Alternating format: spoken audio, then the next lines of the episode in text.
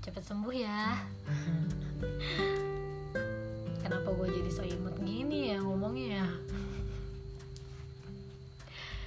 BTW gue mau ngucapin nih Buat seluruh perempuan yang ada di dunia. Happy International Women's Day. Yeay. Sebenarnya udah lewat sih tanggal 8 kemarin. Tapi ya gue mau, mau ngucapin aja gitu. Tapi sebelumnya karena ini masih hawa-hawa International Women's Day gue mau ngasih tahu sekilas sih tentang sejarah IWD ini. Supaya yang belum tahu jadi tahu. Dan yang udah tahu jadi makin tahu dan inget. Gitu. Hmm, jadi gini ya. Sejarahnya nih gini nih. Jadi awal dari International Women's Day ini tuh diinisiasi sama Partai Sosialis Amerika Serikat untuk memperingati hari demonstrasi yang dilakukan sama pekerja buruh perempuan di New York tanggal 8 Maret 1908 gitu. Kemudian di tahun 1910 organisasi internasional kumpul nih di Denmark untuk menetapkan Hari Perempuan dengan tujuan untuk membangun dukungan dari masyarakat seluruh dunia buat mengapresiasi gerakan perempuan dalam memperjuangkan hak-haknya supaya setara sama laki-laki terutama punya hak pilih atas individunya pada akhirnya tahun 1977 International Women's Day ini ditetapkan dan diresmikan sama PBB buat dilakukan perayaan tahunan gitu dalam memperjuangkan hak-hak perempuan. Nah, sebenarnya singkatnya gitu aja sih tentang sejarah International Women's Day ini. Buat kalian yang mau lebih tahu tentang sejarahnya, bisa baca-baca artikel atau jurnal-jurnal yang ada di Google karena itu banyak sih gitu terus kalau kita lihat dari sejarahnya kan berawal dari pekerja buruh perempuan ya yang menuntut hak-hak mereka gitu. Karena dulu tuh perempuan tuh cuma dianggap sebagai objek inferior manusia kelas 2 bahkan nggak dianggap sebagai manusia sama sekali cuy. Apalagi kalau yang gue rasain sekarang nih ya sebagai perempuan nih perempuan itu belum mendapatkan hak mereka yang semestinya tuh mereka dapatkan gitu contoh kayak gini pertama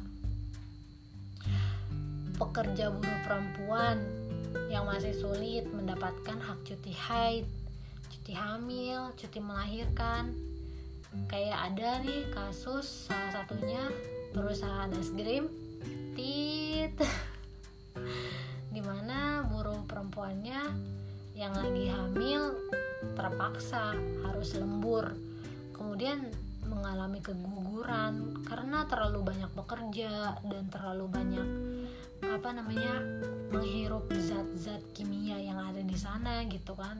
Bahkan juga apa ada yang sampai meninggal gitu kan. Makanya miris banget ya.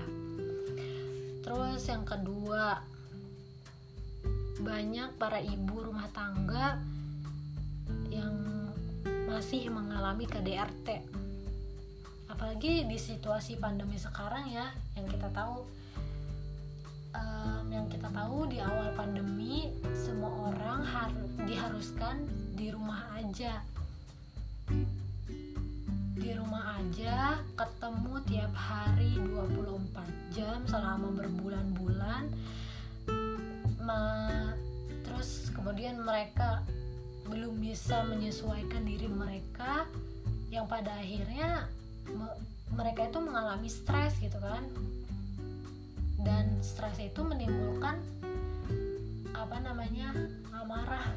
Dengan melampiaskan amarahnya itu ya melakukan kekerasan ke orang yang ada di rumah tersebut gitu di rumah mereka masing-masing gitu kan jadi kalau apalagi kalau kita lihat secara datanya nih sesuai Catahu Komnas Perempuan tahun 2021 yang baru ini di launching kemarin gitu ya. Kasus KDRT atau ranah personal ini tuh paling tertinggi yaitu 6.480 sorry 6.480 kasus coy gila nggak dibanding kasus kekerasan di ranah komunitas dan negara. Dan kalau dilihat dari bentuk-bentuk kekerasannya nih pertama kekerasan fisik itu sekitar 31% kekerasan seksual sekitar 30% kekerasan psikis 28% dan kekerasan ekonomi 10% itu kan gimana ya walaupun kita udah ada undang-undang mengenai PKDRT tapi pada realitanya pada faktanya kasus KDRT ini semakin meningkat gitu terus yang ketiga masih banyaknya kasus kekerasan seksual di institusi pendidikan hmm. mulai dari SD SMP SMA SMK sampai perguruan tinggi. Yang sebenarnya kan institusi pendidikan ini tuh menjadi tempat tumbuh kembang mencari ilmu peserta didik gitu kan ya. Dan menjadi ruang aman bagi mereka. Tapi kenyataannya enggak. Bahkan malah jadi sarang bagi pelaku kekerasan seksual gitu Nah, dari contoh yang gue sebut tadi tuh udah membuktikan gak sih kalau perempuan itu belum setara sama laki-laki. Kalau perempuan itu masih mengalami ketidakadilan. Kalau perempuan itu masih mengalami atau mendapatkan ketertindasan gitu. Nah, dari ketidakadilan ini sebenarnya ada bentuk-bentuknya nih. Gue bakal ngasih tahu sedikit aja nih ya. Yang pertama ada marginalisasi atau peminggiran. Contohnya kayak gini perempuan dapat gaji lebih kecil dibanding laki-laki. Apalagi perempuan jadi sasaran empuk buat jadi korban PHK perusahaan perusahaan dengan alasan ehm, udahlah kamu ngurus anak aja di rumah gitu. Udahlah kamu kan baru ngelahirin udah nggak usah kerja lagi ngurus domestik aja. Kan itu jadi makanya kenapa perempuan jadi sasaran empuk untuk menjadi korban PHK gitu terus yang kedua ada stereotype atau pelebelan negatif. Kayak contohnya gini perempuan sukanya digoda perempuan sukanya marah-marah perempuan tuh cengeng perempuan gak rasional nah yang gue sebut tadi gitu kan kayak apa ya itu tuh stereotype yang ada di masyarakat yang masih terus berkembang gitu di masyarakat kita di negara kita. Terus yang ketiga ada subordinasi atau perendahan. Contohnya perempuan dianggap nggak pantas buat kerja di ruang publik. Jadi udahlah perempuan urus domestik aja nggak usah ikut campur di ruang publik. Kayak gitu. Terus yang keempat ada beban ganda. Sering banget nih perempuan yang bekerja di luar dipaksa juga harus mengerjakan pekerjaan rumah. Padahal kan yang namanya sebuah rumah itu yang menempati ya bukan cuma satu orang tapi banyak orang. Di dalam rumah itu ada yang namanya sebuah keluarga gitu. Berarti yang mengurus rumah itu ya bukan hanya satu orang aja. Nggak hanya menitik beratkan ke satu orang gitu. Jadi harus saling bantu gitu kan. Harus dikerjakan bersama-sama.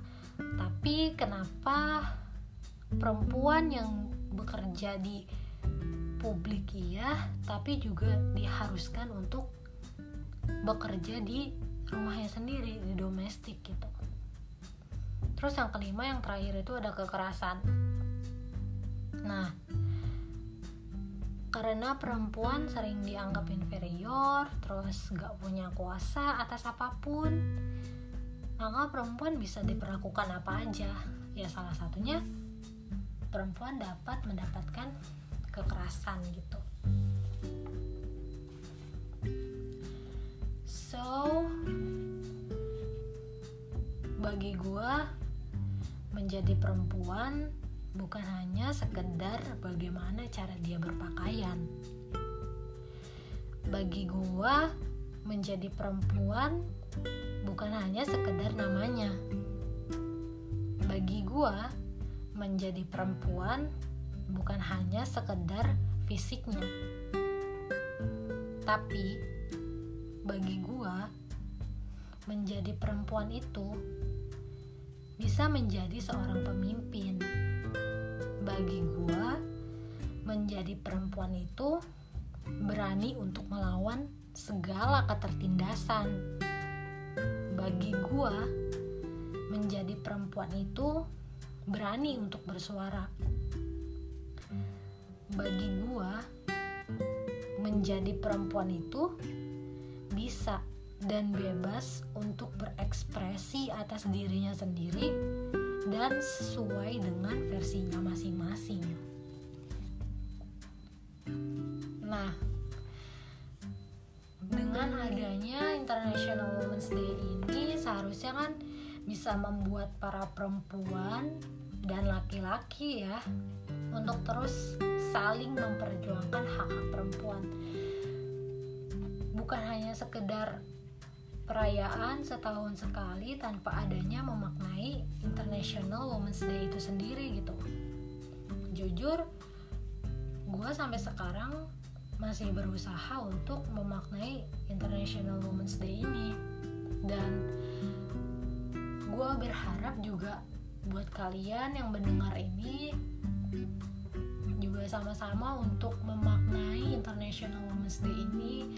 Dan terus berjuang untuk um, demi mendapatkan hak-hak kalian juga gitu. Baik apa pun itu gendernya kita harus saling bersolidaritas. Kayak gitu sih. Jadi kayaknya udah aja ya gitu ya